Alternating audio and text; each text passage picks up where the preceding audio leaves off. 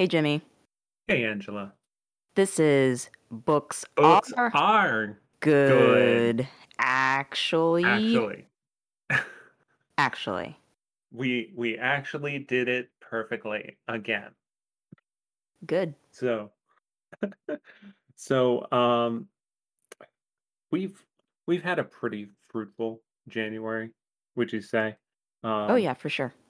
uh, we've we've done some reading, we've done some uh watching of of uh Rand philosophy uh, last night in particular.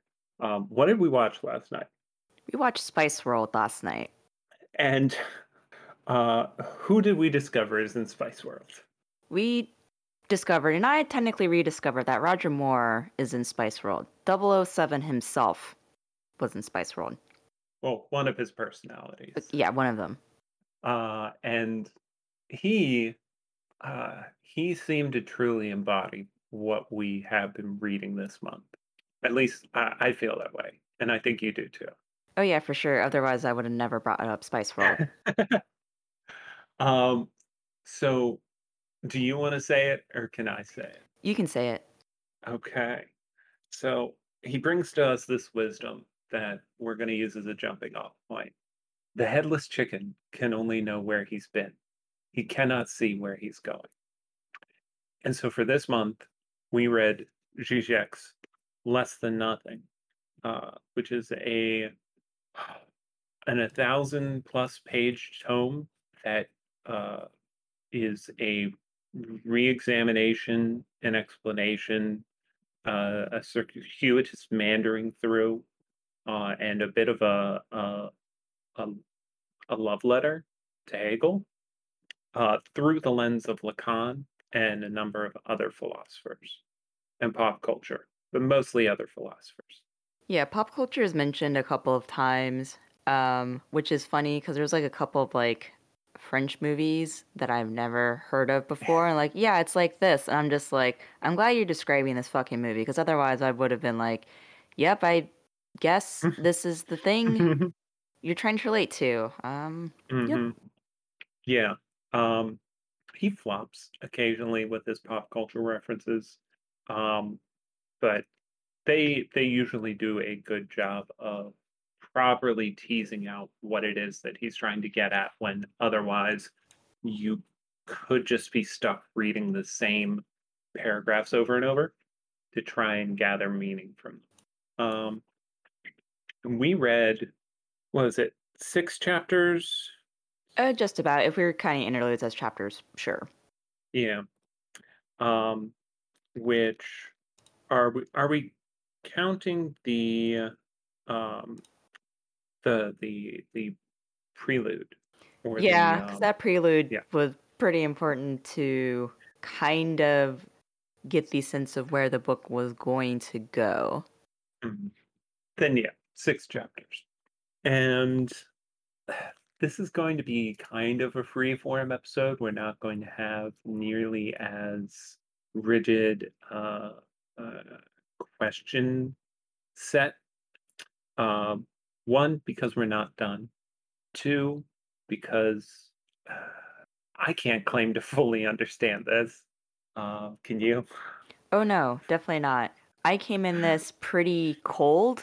Like, I knew Zizek from the Jordan Peterson debate, and by knew, I mean, I know that thing happened and that Jordan Peterson Mhm. didn't read the Communist Manifesto. So I was like, all right, well, I don't really need to watch this because it's just going to be, like, I'm not saying boring, but it's gonna be a dunk session yeah, so yeah I won't really learn a whole lot, probably. So, and then people just had memes about Zizek and him his his sniffling and mannerisms. That's that's like kind Mm. of how I came into this book. I'm like, all right, I just know it's this guy who sniffles a lot and um he slurs and um he everyone loves him. And by love him, I mean they they are he's a pretty prominent guy that people will use to quote uh his arguments or something like that.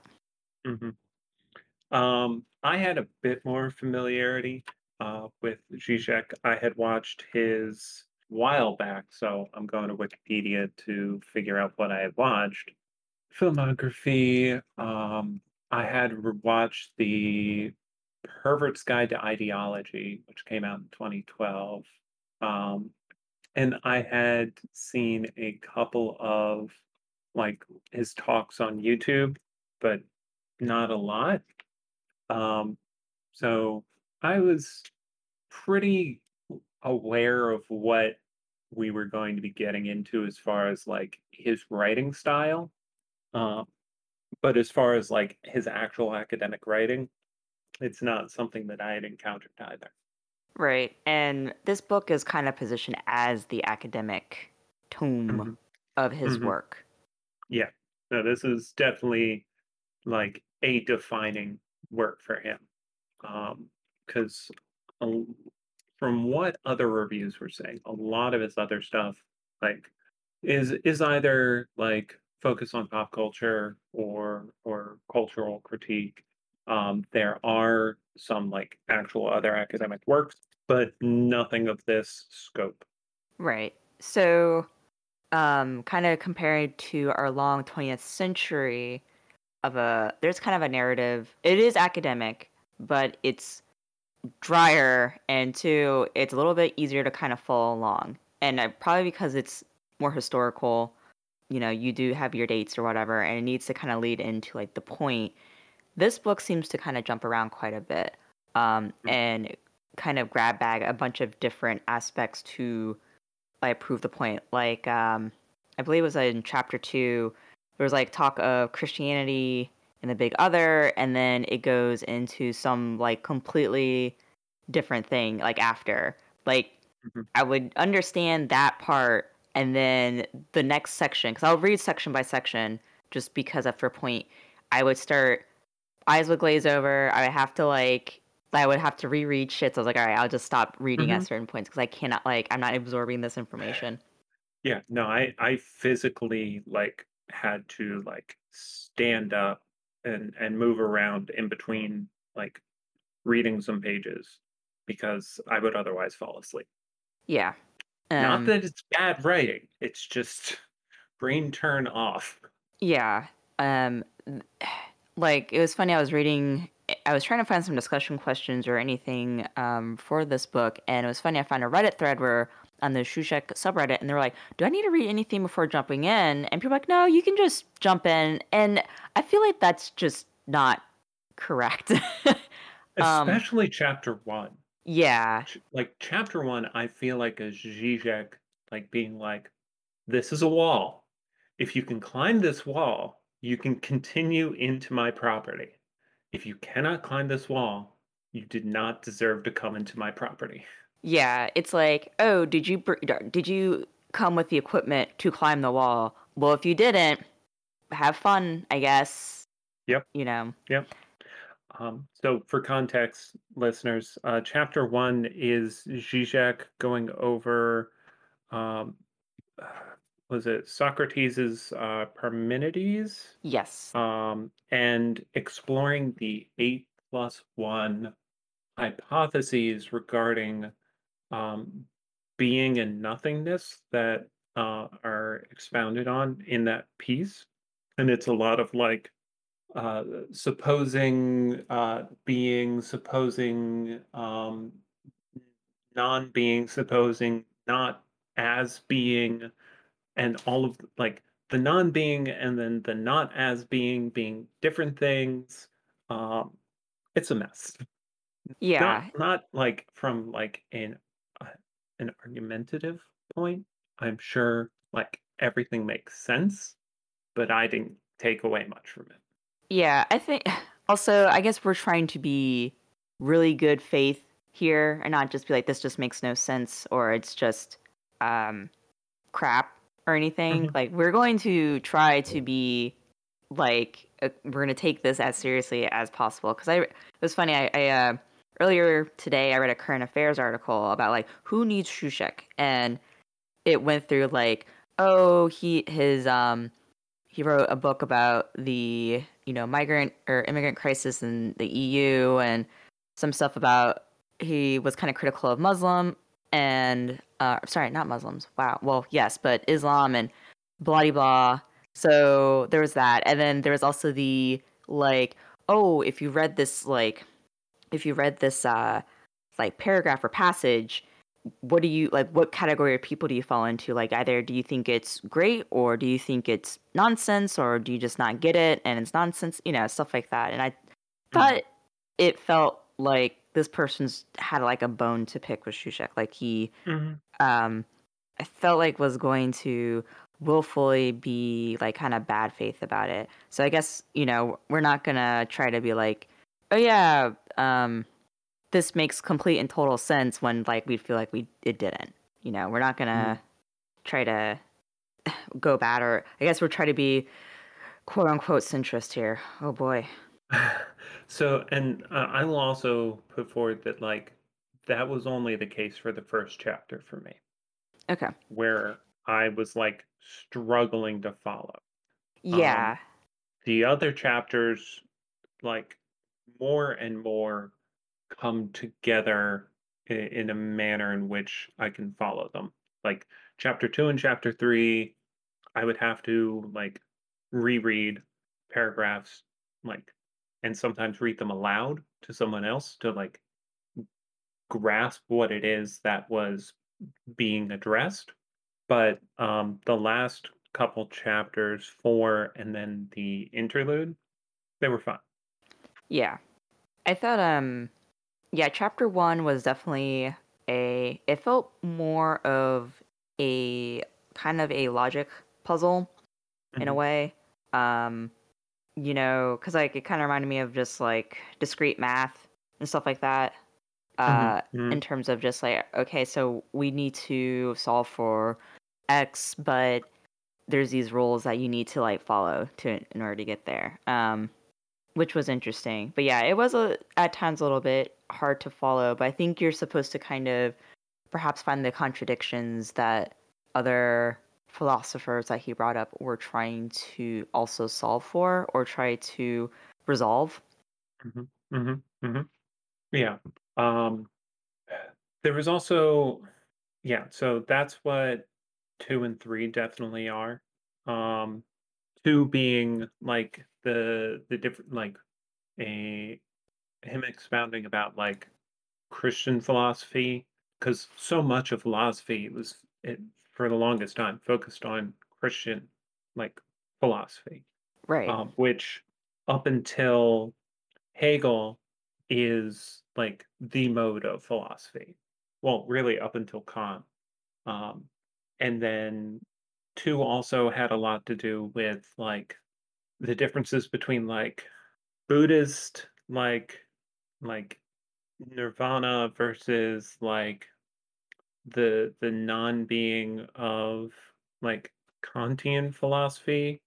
Um and then three was all about Fichte and seemed like mostly uh, a a rereading of Fichte in a more generous light because he did a lot of defending Fichte against his detractors um, and used, I, I don't know, is it Fichte? Is it Fitch? Is it? Uh, I'm not sure. I, okay. I in my head I said Fichte, so okay. So we'll go with Fichte.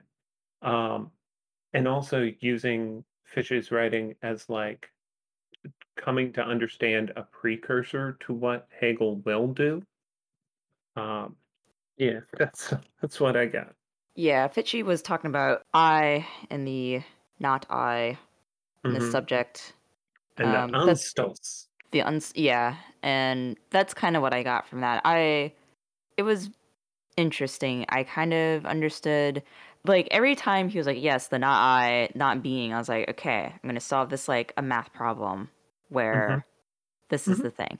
Um, and in a way, yeah, you could do that, but I probably was trying to reconceptualize what he's trying to say and probably spent too much brain power trying to do that yeah. while reading. I, but so the the way I view the not I through all of this is it could be like a single object or all objects or like all all things that are not the I. So anything from like a finite not I to an infinite not I.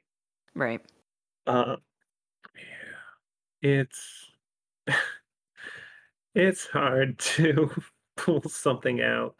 Um, do you do you want to maybe like how do you I, I guess how do you feel uh, about going forward with the rest of this? Do you feel like it's going to be something productive for you, or is this just a mountain to climb?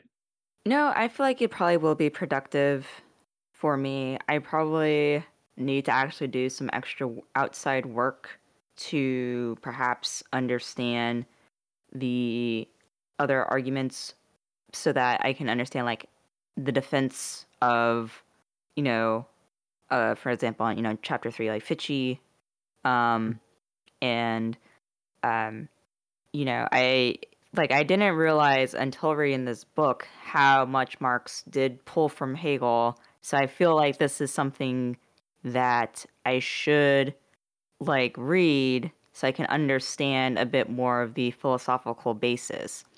Now, Hegel or Marx? uh, Marx, you know, Okay. like yeah. Um, granted, I under like I understand people already have said, and even like in the book, Hegel is very difficult to understand. Like, hmm um, and I understand I won't always. I probably won't only understand like maybe ten percent, but hmm perhaps that will make the arguments better. Because I, I feel like sometimes when, granted, I'm not a uh, part of the debate bro sphere. I don't plan. I don't have any aspirations, but it is interesting, kind of how I guess people who do feel like they're that or that they're really good at debate, and when it gets down to like brass tacks, they really can't explain sufficiently their like philosophy about why they're doing things. And you know, you're probably thinking, well, maybe they shouldn't. And it's like, well, yeah, but sometimes they just back themselves into that corner and don't know how to get out. So I feel hmm like hmm this will maybe perhaps help with like that thought process. hmm And Or it might be a bunch of bullshit. I don't know. For, uh, uh, no, uh, I I don't uh with how focused like um philosophical thought seems to be uh both around understanding Hegel and then after Hegel trying to overcome Hegel. Um, I definitely think it's really important to get an understanding of Hegel. Um, I don't know about reading Hegel, yeah, um, but maybe reading somebody else talking about Hegel that isn't Zizek, that maybe goes a bit more like I definitely feel like in each chapter, Zizek is going like A to B to C to D, right. E- even if like A and then B is like the negation of A for the purpose of struggling with like why was your like presupposition of A correct or not correct to then get to C, um, which that that article you you linked earlier that will include in the show notes um, talked about a bit how Zizek likes to use like an assumption and then negates that assumption or like argues against that assumption to um, either try to force you to reconceptualize why you assumed A in the first place or why you are looking to defend A, which is which is very Hegelian. Right. I'm picking up. Um, however, um, as much as that may be a good way to like get to come to understand something in the long term, like a supplemental material that is more just direct would probably be good Yeah. instead of trying to supplement Zizek with Hegel. Yeah. Yeah. Yeah. For sure. Um, I just, it's kind of like uh, this book feels like you are reading the seventh book in a 20th book um, series. Hmm And there's a lot of just background characters and stuff you don't know. And then there's like a new hmm character. And then you figure out, oh shit, this is a new character for just for this book that will only show up in this book. But they're still very important. So you can't really like hmm skip over them. Yeah. So, you know, that's that's like me personally. Like I probably won't read Hegel, but I can probably do like here's a cliff notes. I'm like, okay, this is the response. And by cliff notes I mean Yeah. eh. some Yeah. understanding. Um, Uh, well, that's, I mean, that is a perfect description of how this book functions. Because, like, it's not just Hegel. Like, Hegel's Hegel's the main character of the series. It feels right. like, and like, Lacan is like, I don't know, their their antagonist that, like, at the same time is working towards the same goal. I would say a rival. I, I feel like that's Right. kind of Okay. kind of like their their you know for making a narrative story. Yes, he's a rival. They're he's Mhm. going. He's someone who's uh in the way or trying to kind of not necessarily undermine the character, but they are something that Hegel have to overcome. But they're still okay, trying so to go towards there. Yeah. Hegel's are Ash Ketchum, Yes. and Lacan is our Gary Oak. Yes. Okay. Um, but then like you have to contend with him throwing in like Derrida and Deleuze and Foucault and um, Heidegger and uh, Schelling and um, Freud and there there are more. Yeah. Um, there are there are French names that I cannot pronounce. No. Um, and it's while when they are brought up in the context that they are brought up in the way that he talks about them, it makes sense, even if it needs to be like read again a second time sometimes. Um, oh, he talks about Badiou a lot. Yes, do a lot. Um, at the same time, oh, and of course, Marx. Um, not Engels. No. He Um, he's mentioned Lenin a couple times. He's mentioned Stalin derisively, um, Mao once or twice, but never Engels. Um, but like on top of like reading, ideally reading like someone else writing about Hegel to get like a more direct understanding before like also tackling this. Right. Ideally, we would read all about all of these others. Yeah. Um like Zizek does do a good job of like, hey, so this is someone else they kind of disagreed or they also got to the same point or a couple other things, which is like, oh, okay, this is a nice context fill. However, I'm still not getting the full picture about what the, you know, point is or like what are we trying to get to.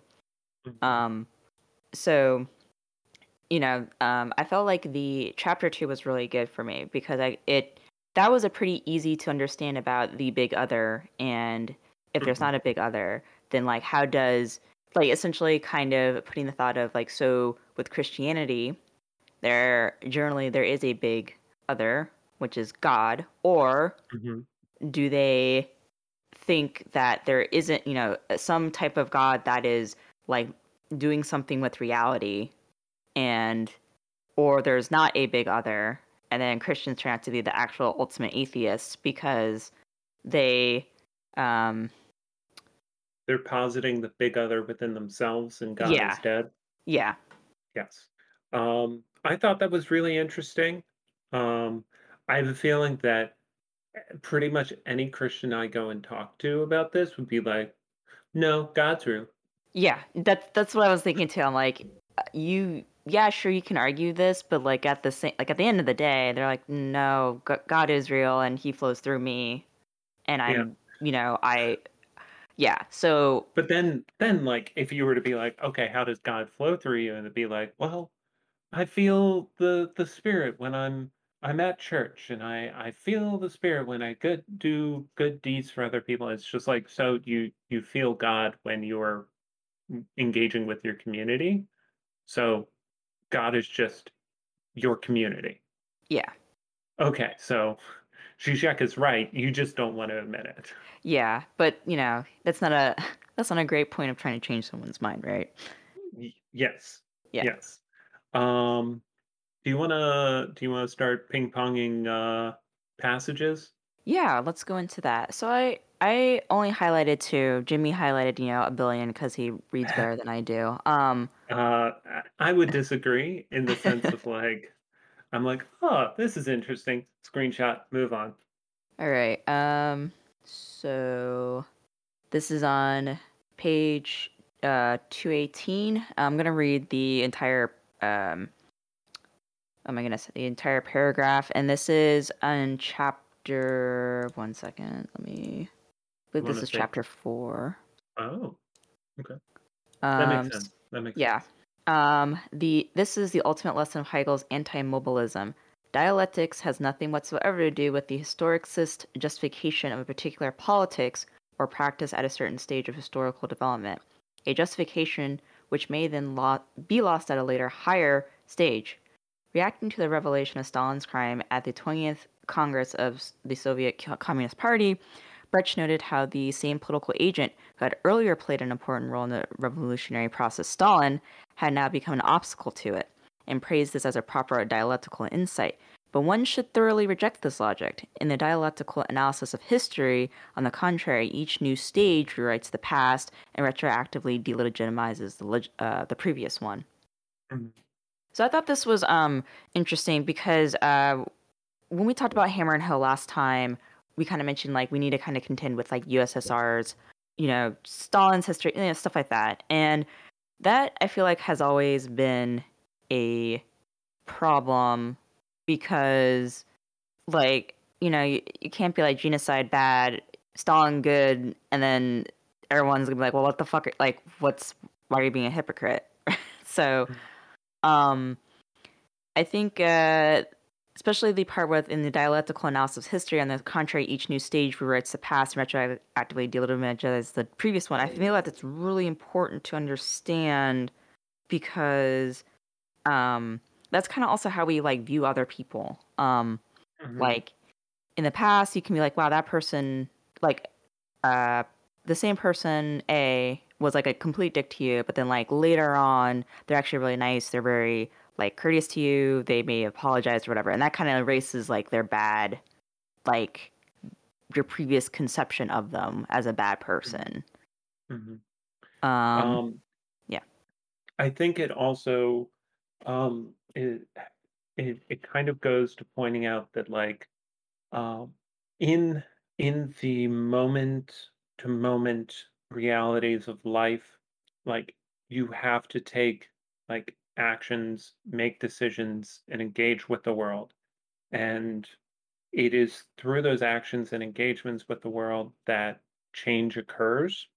yes. Um, and whether and and something that he he reiterated over and over again in chapter four is that like the only way forward is through wrong choices Yeah. and you can only know that that choice is wrong when you are looking back Yeah, it's kind of in a very in another way it's like uh, analysis for like through paralysis. Like if you overanalyze so much that you don't actually do anything, then like like what's the point? So, you know, um I know. I felt like I just really like that uh like part just of kind of like um also I think trying to not uh um think of the like of um not like I want to say venerating or like really putting a lot of stock in the past. Like having because um when we talked about uh you know the couple things about fascism and how there's a lot of stock into a past that never was a thing i feel Mhm. like sometimes as leftists we also kind of fall in that trap too where we kind of are like yeah so like yeah we know that um in the past like we all fbi like fucked over leftist uh um you know movements in america but like in the end a lot of people like in the 60s still managed to create a socialist like thing or like countries which is like yes but at the same time like things are different now. That was the 60s or the 1920s like it, we Mhm. have to move forward. Yes. And maybe some of the tactics that are used then are probably like helpful but like we need to just go. We cannot keep just sitting here and complaining talk about oh well we should do these tactics because they worked then. It's like okay sure i guess but like let's just go Let, let's go exactly like those tactics worked because of the time and conditions in which they were enacted. We can learn from those, um, but only in the sense of taking those ideas, like taking those ideas and applying them purely as they were in the now will fail. Yeah. Um, but that may be a good thing in the sense of the only way to discover the new tactics for the now is through failure. Right.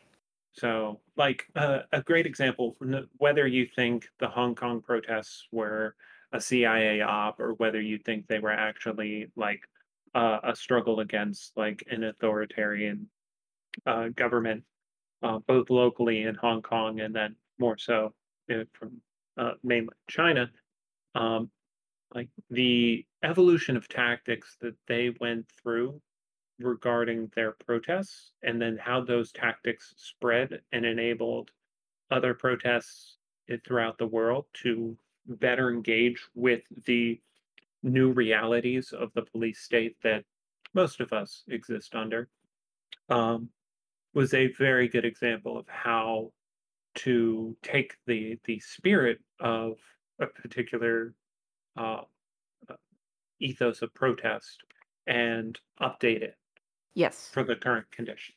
Yeah, that's a that's a great uh, great example of that. Um, even um, with Black Lives Matter protests, you know, um, in, in 2020, that even had a you know evolution of tactics. A lot of people mm-hmm. took those things from Hong Kong and used those, and you know the use of technology of spreading, you know, of using you know WhatsApp or other encrypted or um, yeah WhatsApp and uh, Signal. Signal, yeah, to communicate and be able to keep people safe or try to keep people safe. You know. Mm-hmm. Mm-hmm. Mm-hmm. All right. What is a, a passage that you have? I only have one more, so you can go. So this is also from chapter four. Um, it's gonna be a little bit longer than what you read.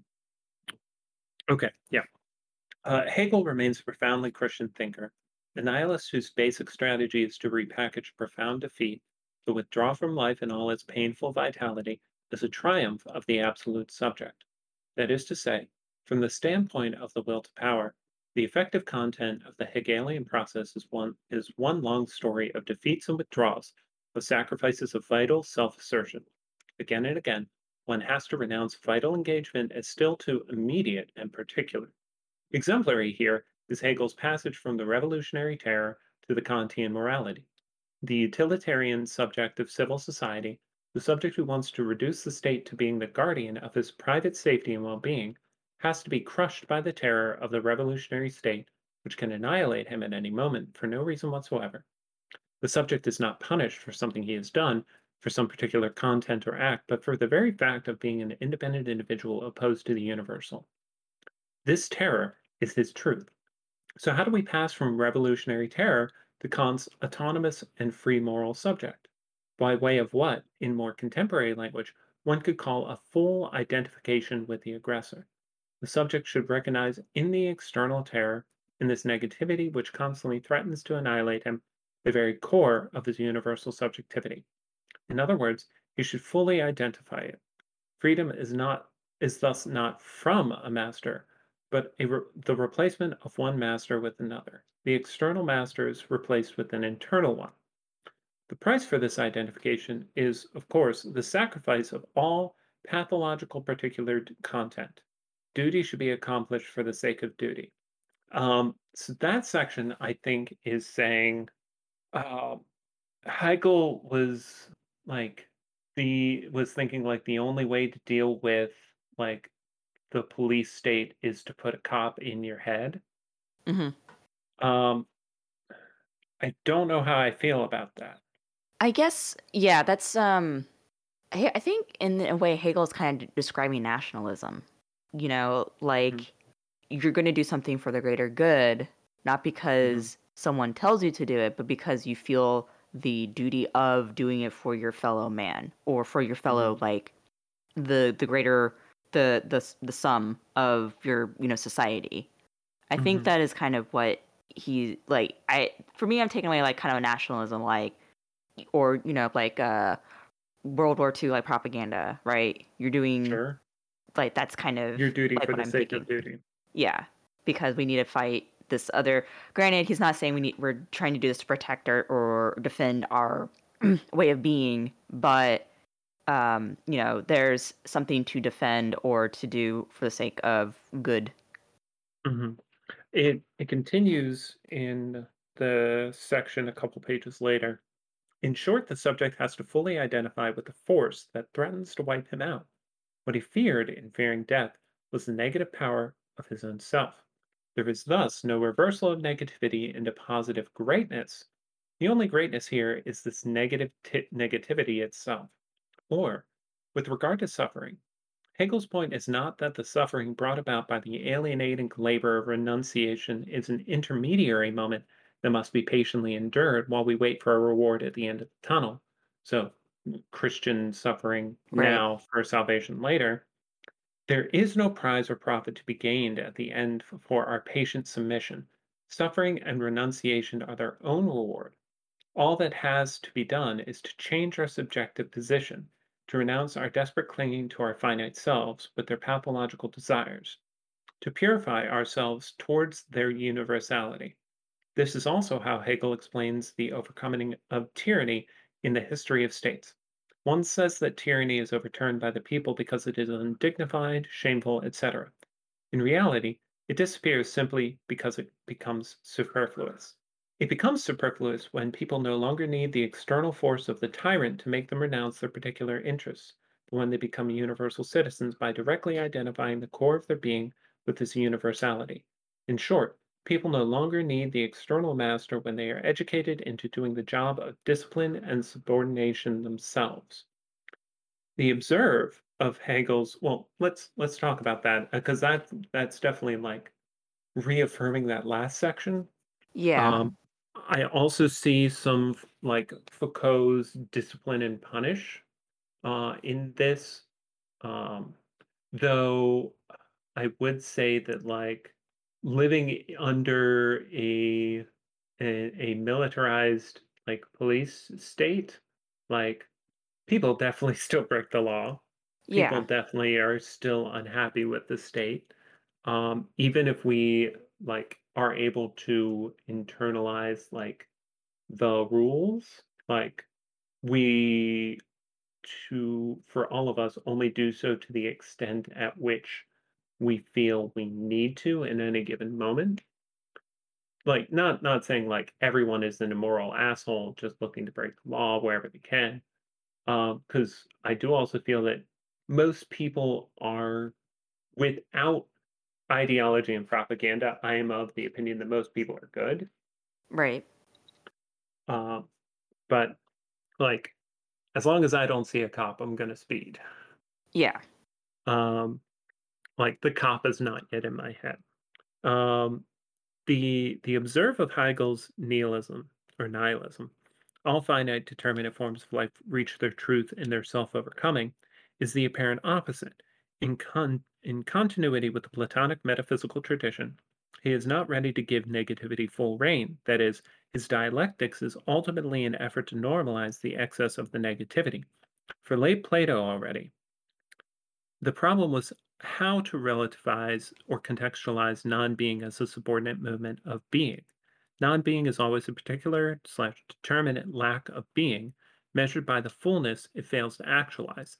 There is no non-being as such.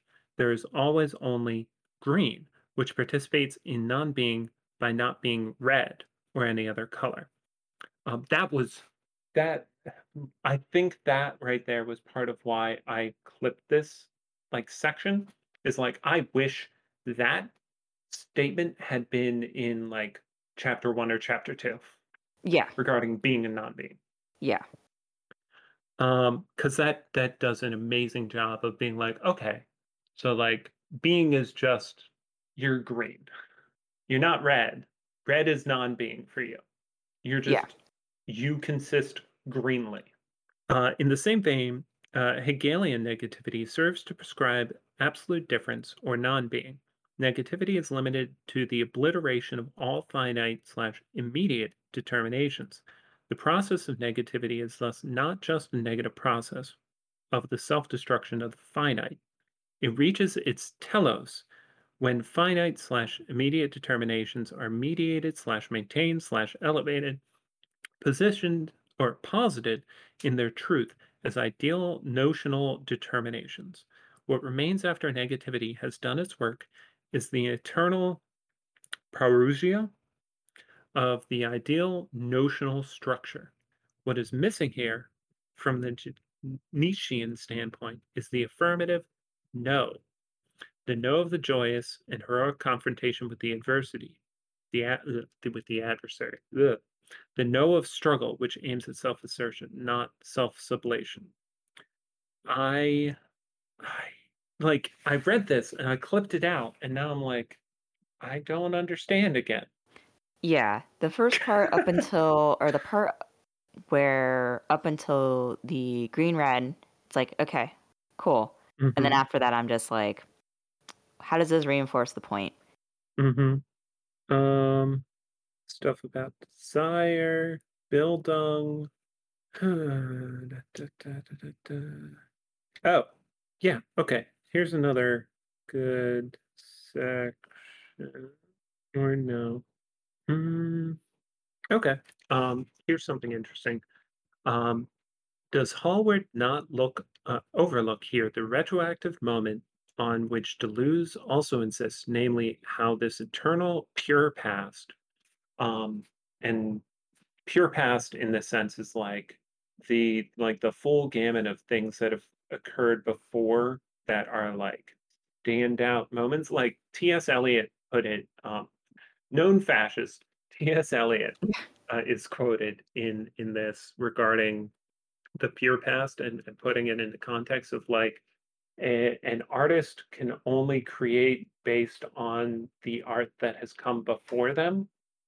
Um, but in creating art uh, in the now, it they reform the structure of the great art that came before them to include the art that they are creating now. And so like that is the pure past. The pure past is like all of the the various things that um, feed into the creation of the now, but then are in turn changed by the act in the now. Um, namely, how this eternal pure past, which fully determines us, is itself subjected to retroactive change. We are thus simultaneously less free and more free than we think. We are thoroughly passive, determined by, and dependent on the past, but we have the freedom to define the scope of this determination, to over-determine the past, which will determine us. Deleuze is here unexpectedly close to Kant, for whom I am determined by causes, but I can retroactively determine which causes will determine me. We subjects are passively affected by pathological objects and motivations, but in a reflexive way, we have the minimal power to accept or reject being affected in this way. That is, we retroactively determine the causes allowed to determine us, or at least the mode of this linear determination. So you you choose your motivations functionally from the the things that have occurred to you uh, or around you, or just generally occurred in the past. Right. Um, freedom is thus inherently retroactive. It, at its most elementary, it is not simply a free act which, out of nowhere, starts a new causal link, but a retroactive act of determining which link or sequence of necessities will determine us. Here, one should add a Hegelian twist to Spinoza. Oh, there's somebody else that we would probably uh, get a lot out of reading is Spinoza. Okay. Um, freedom is not simply recognized or known necessity, but recognized or an assumed necessity, the necessity constituted or actualized through this recognition. So when Deleuze refers to Proust's description of Vinteuil's music that haunts Swann, quote, as if the performers not so much played the little phrase as executed the rites necessary for it to appear. That is why I that's really interesting. I like that is a a great way to envision all of this. Um, that like like the art or the moment or the movement existed if but only for the effort based on the past understandings and past moments and experience to bring it forward. So, like, um, Black Lives Matter as as a movement uh, could have always have been, but it needed to be um, it, it to be it needed and depended on like certain precursors. Right. Um, Um, mhm, I guess in a way, this is from chapter four, right? Because I think probably my um quote or my passage kind of like is later. Uh, I guess like it kind of the connection is like perhaps understand that how these historical things build up, but maybe as individuals. Hmm. I'm trying to think about this more. Ah, never mind. Uh, if you have something to say, go on and say it. Um, right now, I'm scanning through more clipped out things to try and figure out why I pluck them out. Okay, uh, here's another one that that reinforces that. Uh, this is how one should read Hegel's thesis that in the course of the dialectical development, things become what they are. It is not that a temporal deployment merely actualizes some pre existing atemporal conceptual structure this atemporal conceptual structure is itself the result of the contingent temporal decisions. Let us take an example case of the contingent decision whose outcome defined the agent's entire life. Caesar's crossing of the Rubicon. It is not enough to say that crossing the Rubicon is part of the complete notion of Caesar. One should rather say that Caesar is defined by the fact that he crossed the Rubicon. His life didn't follow a scenario written in the book of some goddess. There's no book which would already have contained the relations of Caesar's life, for the simple reason that his life itself is the book, and that at every moment an event is in itself its own narrative. But why should we not say there uh, that there is simply no atemporal construct, conceptual structure, that all there is is a gradual temporal deployment? Here we encounter the properly dialectical paradox which is, defines true historicity as opposed to evolutionist historicism, and which was much later in French structuralism formulated as the primacy of synchrony over diachrony. Usually, this primacy was taken to mean the ultimate denial of historicity in structuralism. Historical development can be reduced to the imperfect temporal development of a pre existing atemporal matrix of all possible variations or combinations. This simplistic notion of the primacy of synchrony over diachrony overlooks a properly dialectical point made long ago by, uh, among others, do I continue with the quote? No, I don't. I skipped three more pages. um, Okay, here's another interesting thing. The historical example evoked by Lacan to clarify this twofold moment is indicative in its hidden references. In phase one, a man who works at the level of production in our society considers himself to be uh, to belong to the ranks of the proletariat. In phase two, in the name of belonging to it, he joins in a general strike. Lacan's implicit reference here is to Lukács's History and Class Consciousness, a classic Marxist work from 1923 whose widely acclaimed French translation was published in the mid 1950s. For Lukács, consciousness is opposed to mere knowledge of an object. Knowledge is external to the known object, while consciousness in, is in itself practical, an act which changes its very object. Once a worker considers himself to belong to the ranks of the proletariat, this changes his very reality. He acts differently. One does something, one counts oneself as, or declares oneself, the one who did it, and on the base of this declaration, one does something new. The proper moment of subjective transformation occurs at the moment of declaration, not at the moment of the act. This reflexive moment of declaration means that every utterance not only transmits some context, but also simultaneously determines how the subject relates to this content. Even the most down to earth objects and activities always contain such a declarative dimension, which constitutes the ideology of everyday life. Which I take away from that, um, even if you were joking about something, be careful what you're joking about because the statements that you make you can potentially identify with even if you do not mean to and as a result change your being and how you interact with the world Yeah, uh, this is literally irony poisoning. yes but yes but beyond like that there's also the positive dimension which like affirming for yourself that you are a thing or that you believe a thing can then enable you to engage in things that a person who is or believes those things would engage with. Yeah, um, this is uh, this is also kind of um, kind of same as positive thinking, positive vis- like visualization, things like that. Um, Mhm. if you ever listen to folks who do a lot of sports or an or as an athlete, generally this is this is kind of what they talk about trying to be successful, like in their sport. Mm. You know, I saw myself exactly. sinking the the golf ball, Yep. uh, and and uh, I, I actualized, it. or Yeah. Exactly. yeah, except with just anything in your life, not just like yeah, um, whether positive or negative. Correct. Yeah. Um, hmm. And Do that's kind of why, sorry, this is kind of why sometimes it's very difficult to get people out of certain positions because they've pretty much visualized and actualized this is the thing that they should be thinking or are. mhm, So, mhm. yeah, that's why it's sometimes difficult to really change someone's mind.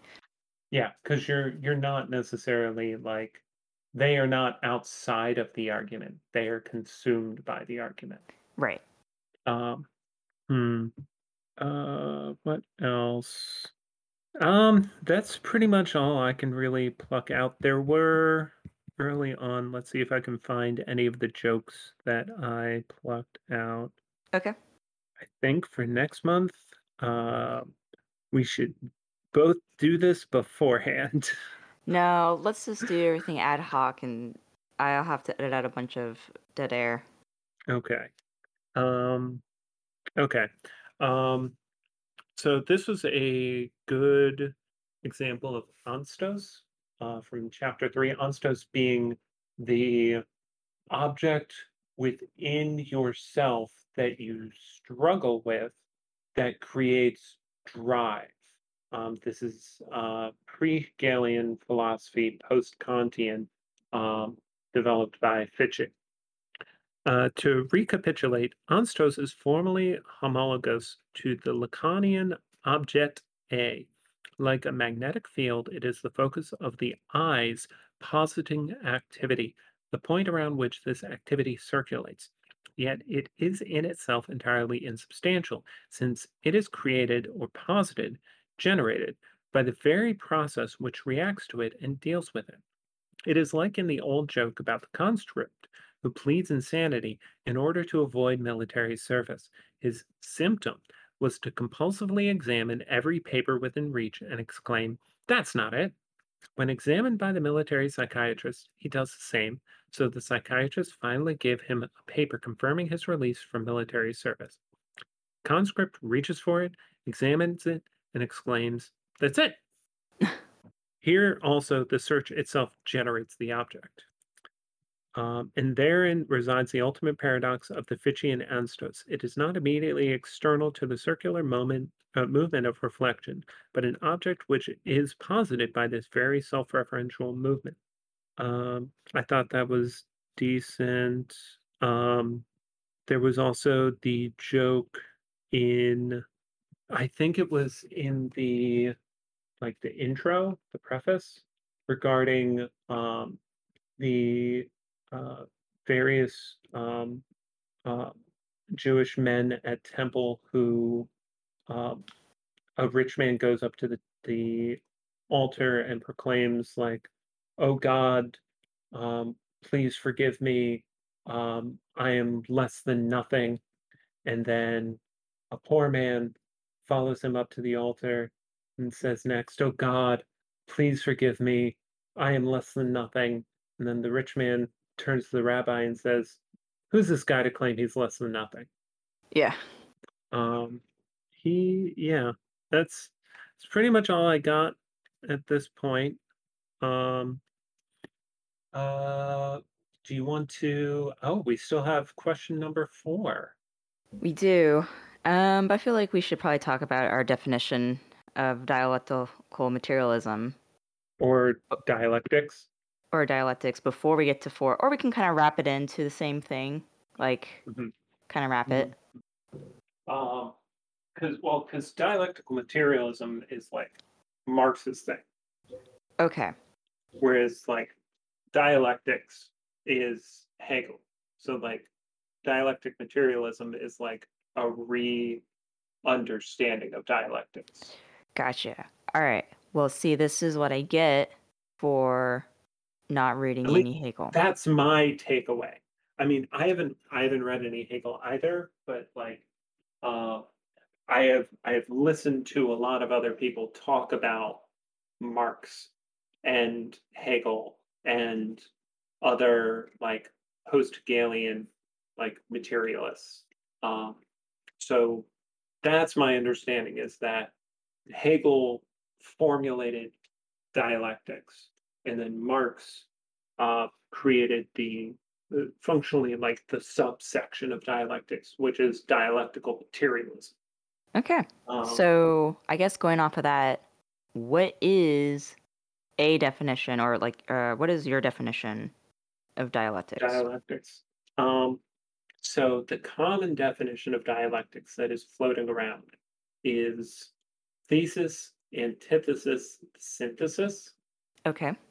Which implies like I have a goal, I am Ash Ketchum, and I have a nemesis, uh, Gary Oak, and it is only through our struggle to against each other that um, one of us becomes like the Pokemon master.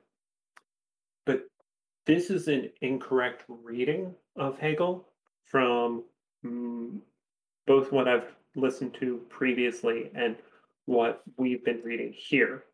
Um, dialectics is that you have a, a being or position or thing. You have you have a a being, whatever it is, and within it, it contains its negation.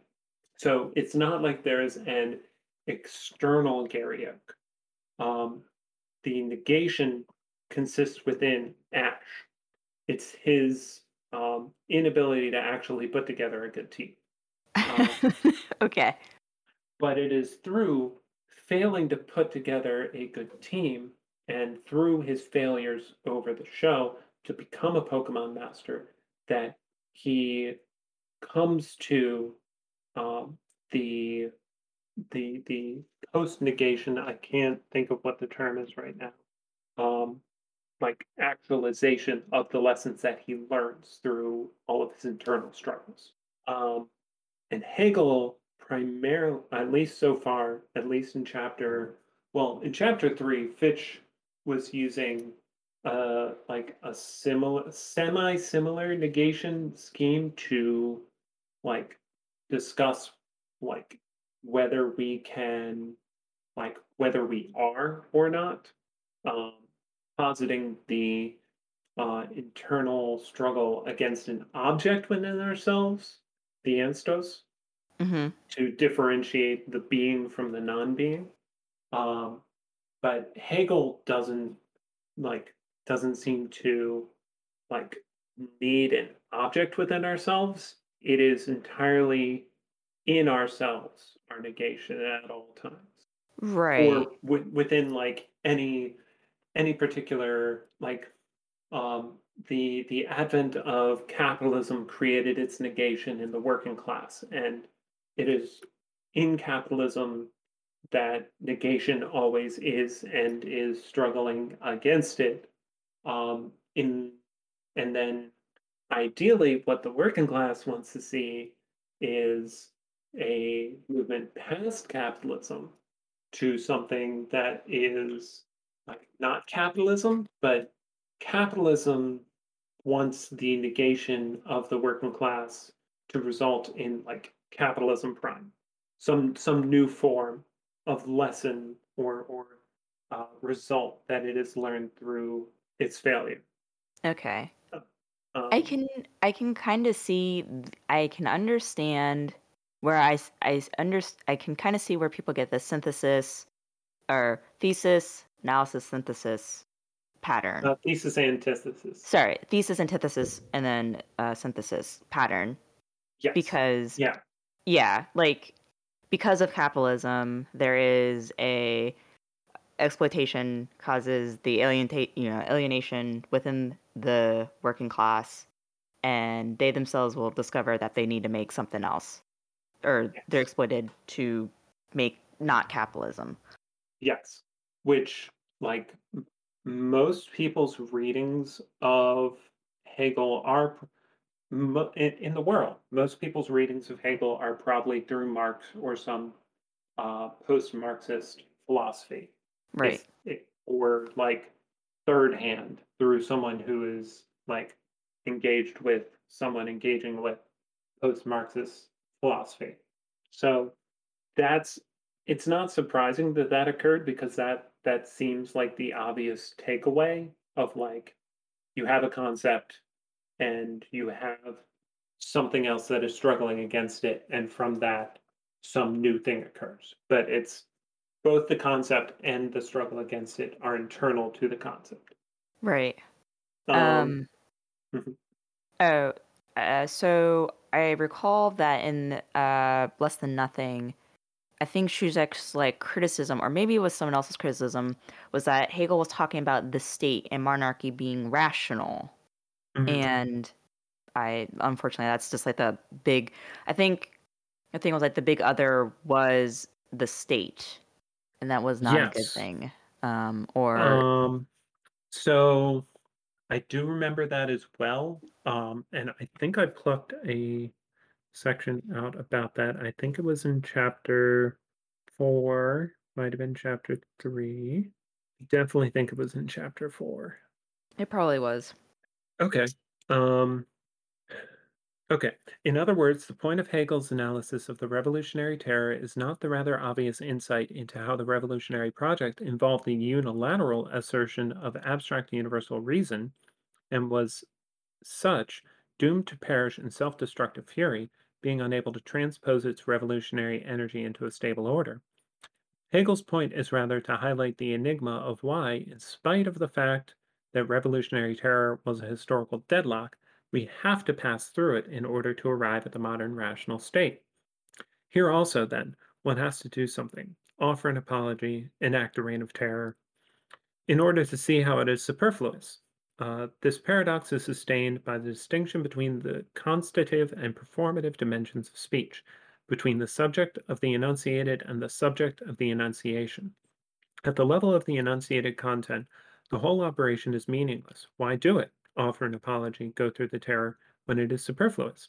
However, what this common sense insight forgets is that the only wrong superfluous gesture creates the subjective conditions which make it possible for the subject to really see why the gesture is superfluous.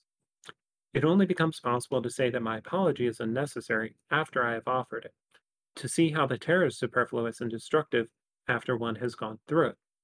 The dialectical process is thus more refined than it may appear.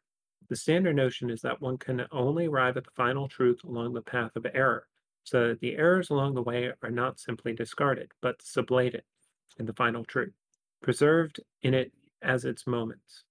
The evolutionary notion of dialectical process tells us that the result is not just a dead body, that it does not stand alone in abstraction from, and I did not copy the prior, the next page. Okay. Um, let me look at page 20 of chapter 4, because I think that has something that I wanted to pull out as a quote. Um, was the whole um, apology thing.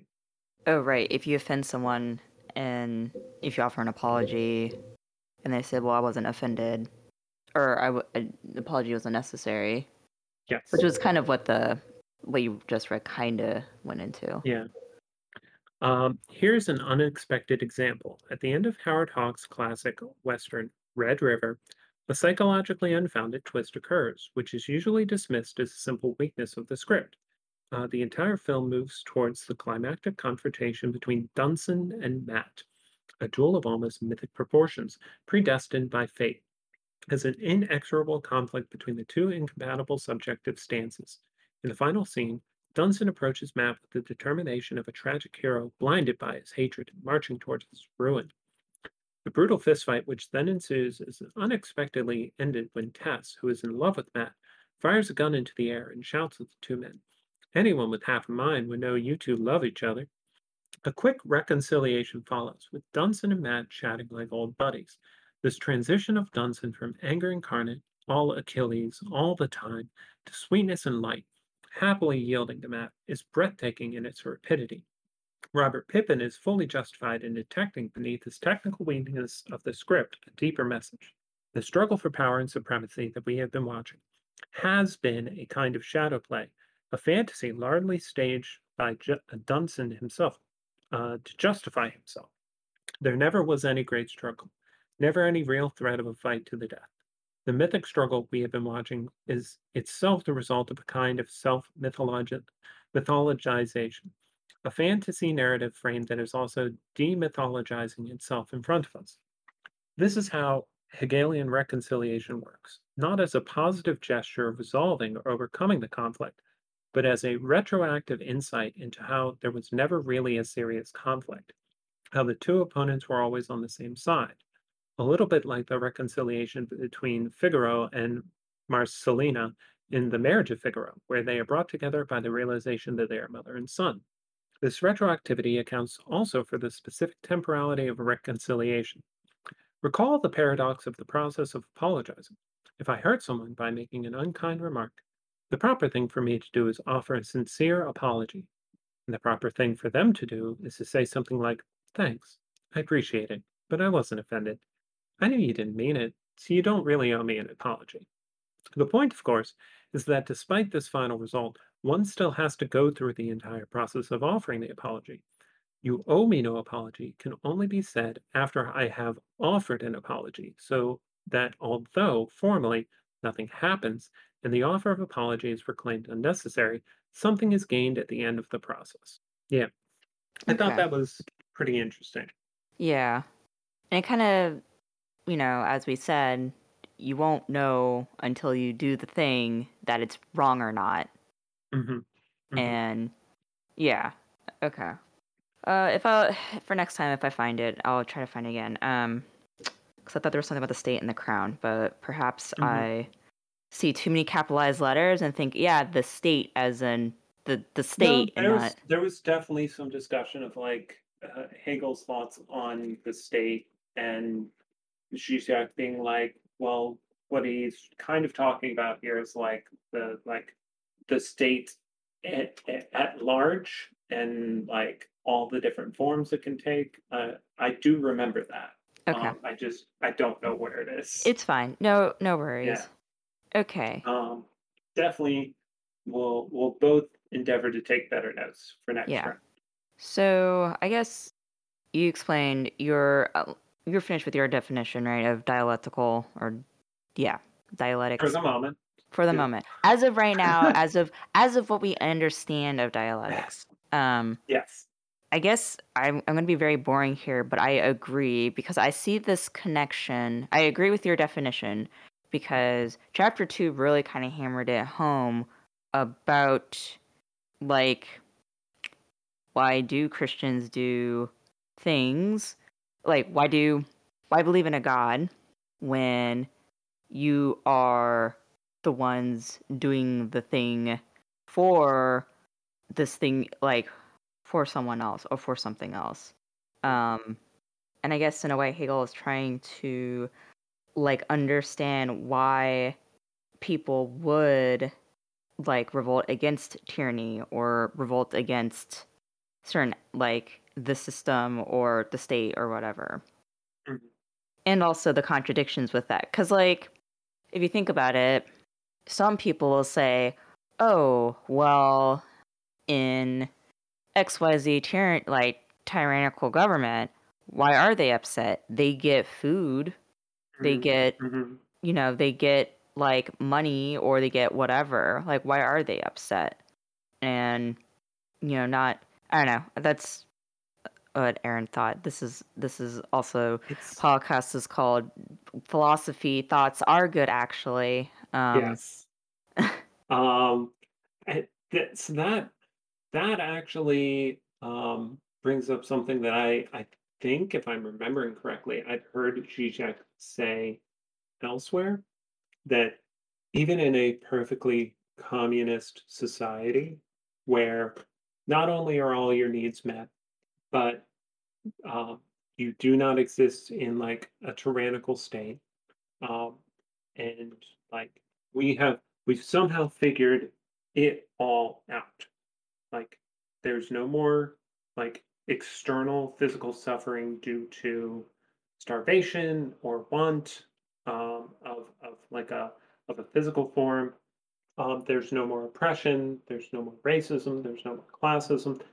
There will still be struggle because at the end of it like the struggle is eternal within us. Like we are the source of our own struggle. Even even if we say want to pin it on like materialism or like the advent of psychological manipulation through the form of advertising um, there there will still be wants and desires. There will still be um, you, there will still be jealousy. There will right. still be um, external uh, observations that result in internal antagonisms. right. Um, so I don't know how that connects, but he uh, in less than nothing he does mention like it is really silly to think that there will be some type of utopia Mhm, you know, with communism and not- really consider just how people I'm not gonna say it's human nature really, but just kind of you gotta like really understand that you know, as you said, yeah, there's like internal antagonism that you just do to yourself that is mhm, nothing to do with external shit. mhm. Um, and that actually goes to um, chapter two, because not only was it talking about Christianity, he was also talking about Buddhism and the three Right. different forms of Buddhism. Um, the the pro, the initial form being like retreating into the self to seek nirvana and pure enlightenment, and the like foregoing of the external world, which in turn means that you're foregoing like one, you're foregoing the suffering of others and not working to alleviate the suffering of others. But then, two, for those that claim to have reached nirvana reached enlightenment, they then do not bring it back to others. Right.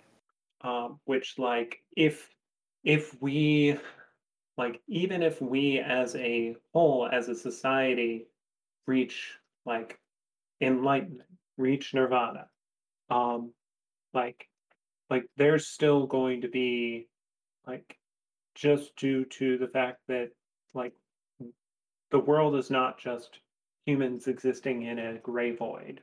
There's still going to be like external like factors Yeah. that cause strife. Yeah. Even if say somehow we all get on the same page and all of our needs are met. And Yeah. that strife then in turn, if you do not like engage to alleviate it, like what are you doing? Yeah, um I this kind of reminds me of people who have like pretty ambitious goals and they do meet them and then after that they're like, "Oh no, this didn't really change much for me." Like Mhm, internally, I am still struggling with whatever, right? mhm, Um I was I'm reading this other book about um this guy who wrote Peak Performance and he talks about in this one about like heroic individualism. I haven't really got much into it, but he was talking about how like he developed OCD. He didn't really know at the time, but he was trying to manage it like without before going to a doctor. He was trying to manage it with like all the tips and tricks he learned from like different people and stuff like that, and just made it worse.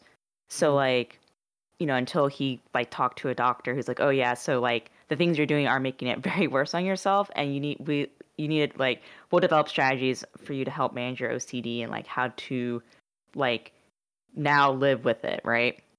So I think it's kind of yeah, like kind of I think Hegel is trying to get to that and I guess maybe Zizek is trying to um actually more importantly what Zizek is trying to do is just saying like um yeah, if we even if everything is fucking amazing, there's still going to be this finite or, or not finite, this uh yeah, I guess internal antagonism. I'm I'm pretty much saying Mhm. the same thing, but Mhm. you know, Um, I mean, that's fine. Uh, this the past three or four hundred pages that we read um, seem to be doing that as well, just Yeah. in different ways, yeah, which is good because it it really allows allows you to like grasp what it is that it is trying to say. right. And so, in turn, listener, we do that for you. We'll do that for you guys. Aren't you happy? We're 2022 giving uh away things to interpret stuff. Um, but as of right now, that's how we have a definition of uh dialectics. Mhm. So, Now, what's your definition of Dianetics? Dianetics is a scam. Hey, me too. Okay. All right. So for our final discussion point, um, so just as our current reading and definition, is returning to Hegel the thing to do? I love my way of doing questions. I wrote this at 7 a.m., so you have to excuse me. No, you're fine. Um, you want to go first? Sure. So I think in a way, kind of like maybe, I think what Hegel will do would kind of explain the like what happens at the end. Will help explain what happens when you get to the goal. Like once we accomplish whatever we do and then everyone's like, "Well, now what?" That will help.